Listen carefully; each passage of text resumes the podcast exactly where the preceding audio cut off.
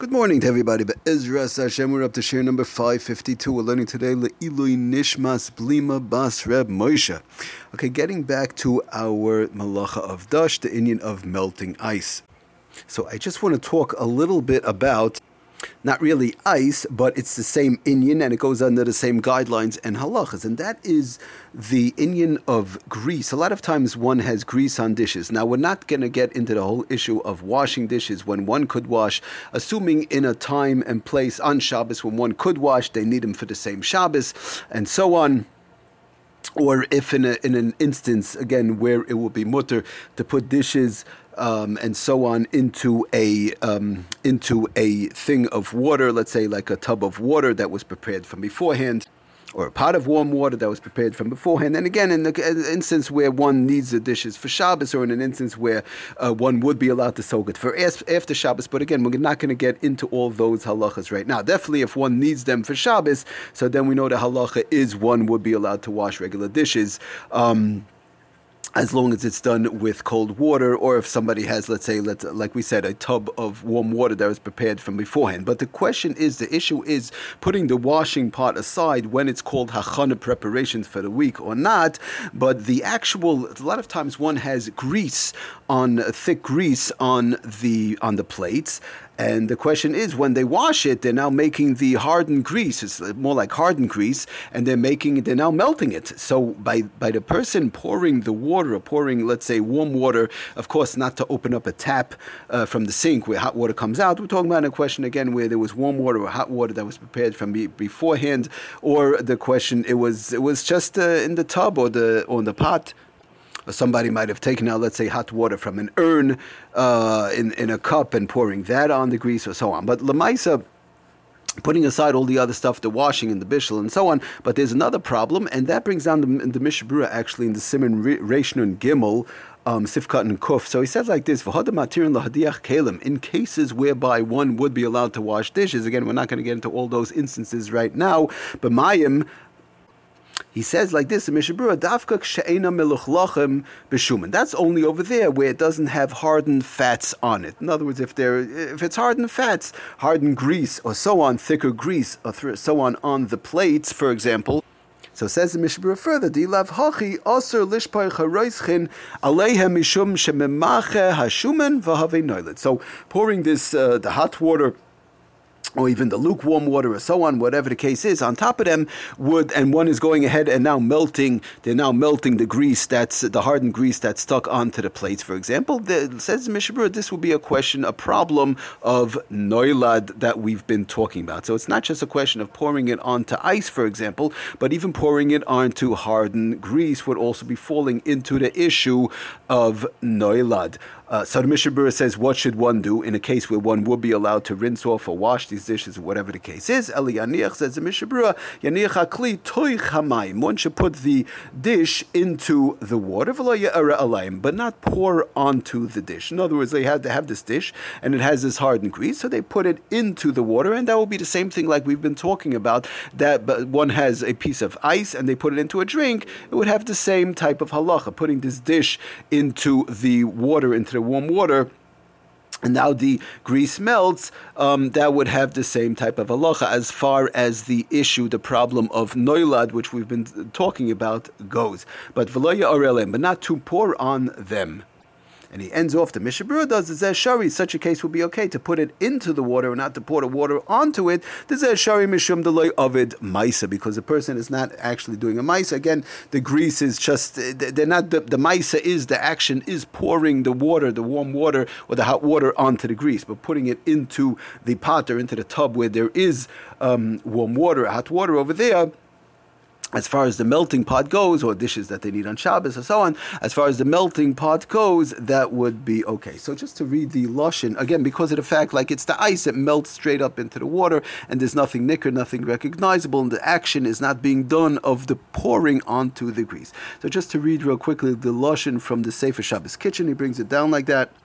He says like this on page 230 in the new edition of the Shabbos Kitchen it's forbidden, it's taka osir, to pour hot water over dishes that contain hardened grease. Again, putting aside the fact of the washing pot or all that, because of the fact it's taka osir to pour it on, because doing so will dissolve the grease, creating a new entity, and that's the problem of noilad.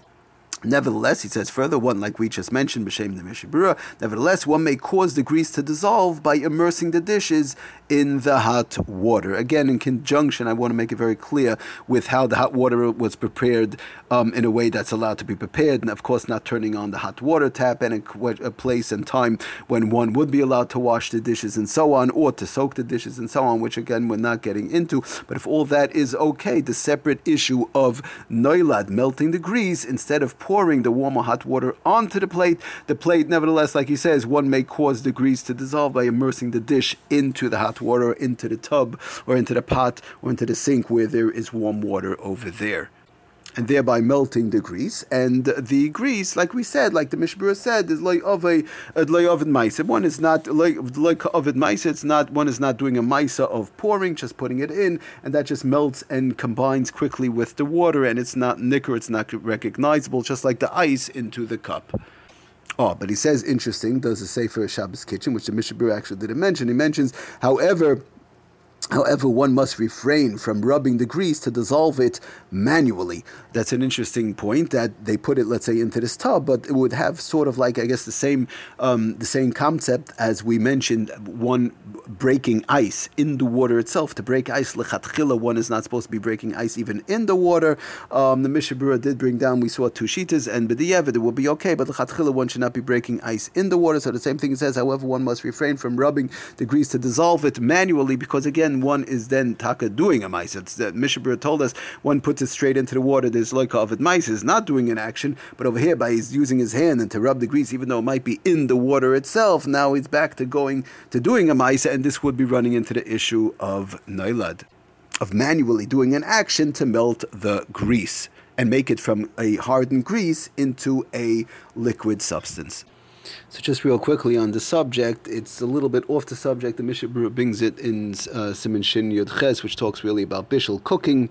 Uh, a very fatty piece of uh, a piece of chicken, or and not so much by kugel, but even let's say a soup, for example, to put a soup that's frozen um, in a warm area will fall un- under the same halachas of like the ice. It's a frozen soup and now it's totally frozen, and now one wants to make it uh, unfrozen, so they'll put it into a warm area where it won't come to cook. There's no questions of bishul; it's only going to become lukewarm, but it's going to uh, it's going to melt much faster. So the same halachas would apply. The soup now becomes a liquid substance, so one should not do it unless cases of necessity, which we've discussed for a ge- for guest, child.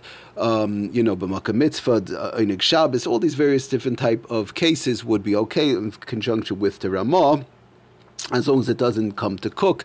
Um, but it, and if the soup was already a little bit melted on the bottom, we said that's fine because of the fact that the upper part of it is going to just melt right into the lower part, which is already liquid.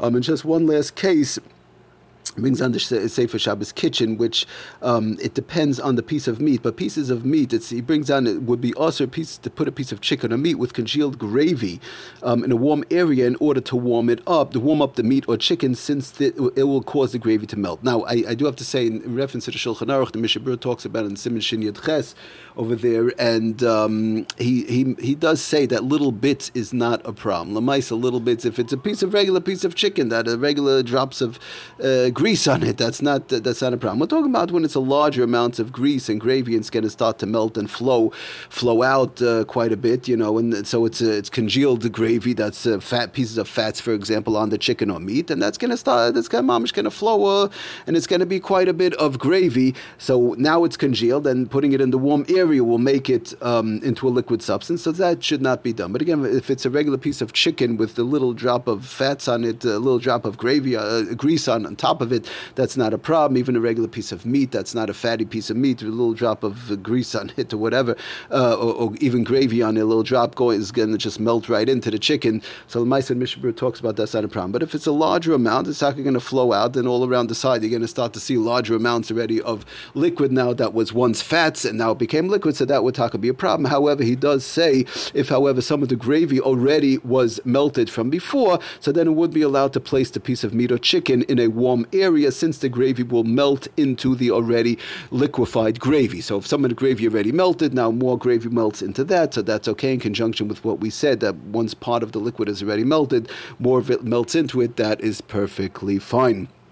But again, that would fall into the same achlaikis cases of necessity for guests or the like. Somebody has a simcha, um, a pressing need, or so on. One would be allowed to put it as long as it doesn't come to cook. There's no questions of cooking in the lukewarm area to melt it quicker. Cases of necessity, which we've been discussing till now, especially by guests and so on, would one would be lechatchila even to put it into those areas. And of course, if it was done by the evid, of course, one would still be. If somebody didn't realize whatever, one would still be allowed to use it um, in those cases let's say somebody put it there, they didn't realize how warm it would be, or whatever the case is. They, they thought it was room temperature, just putting these things into room temperature. We said Bechlal is no problem.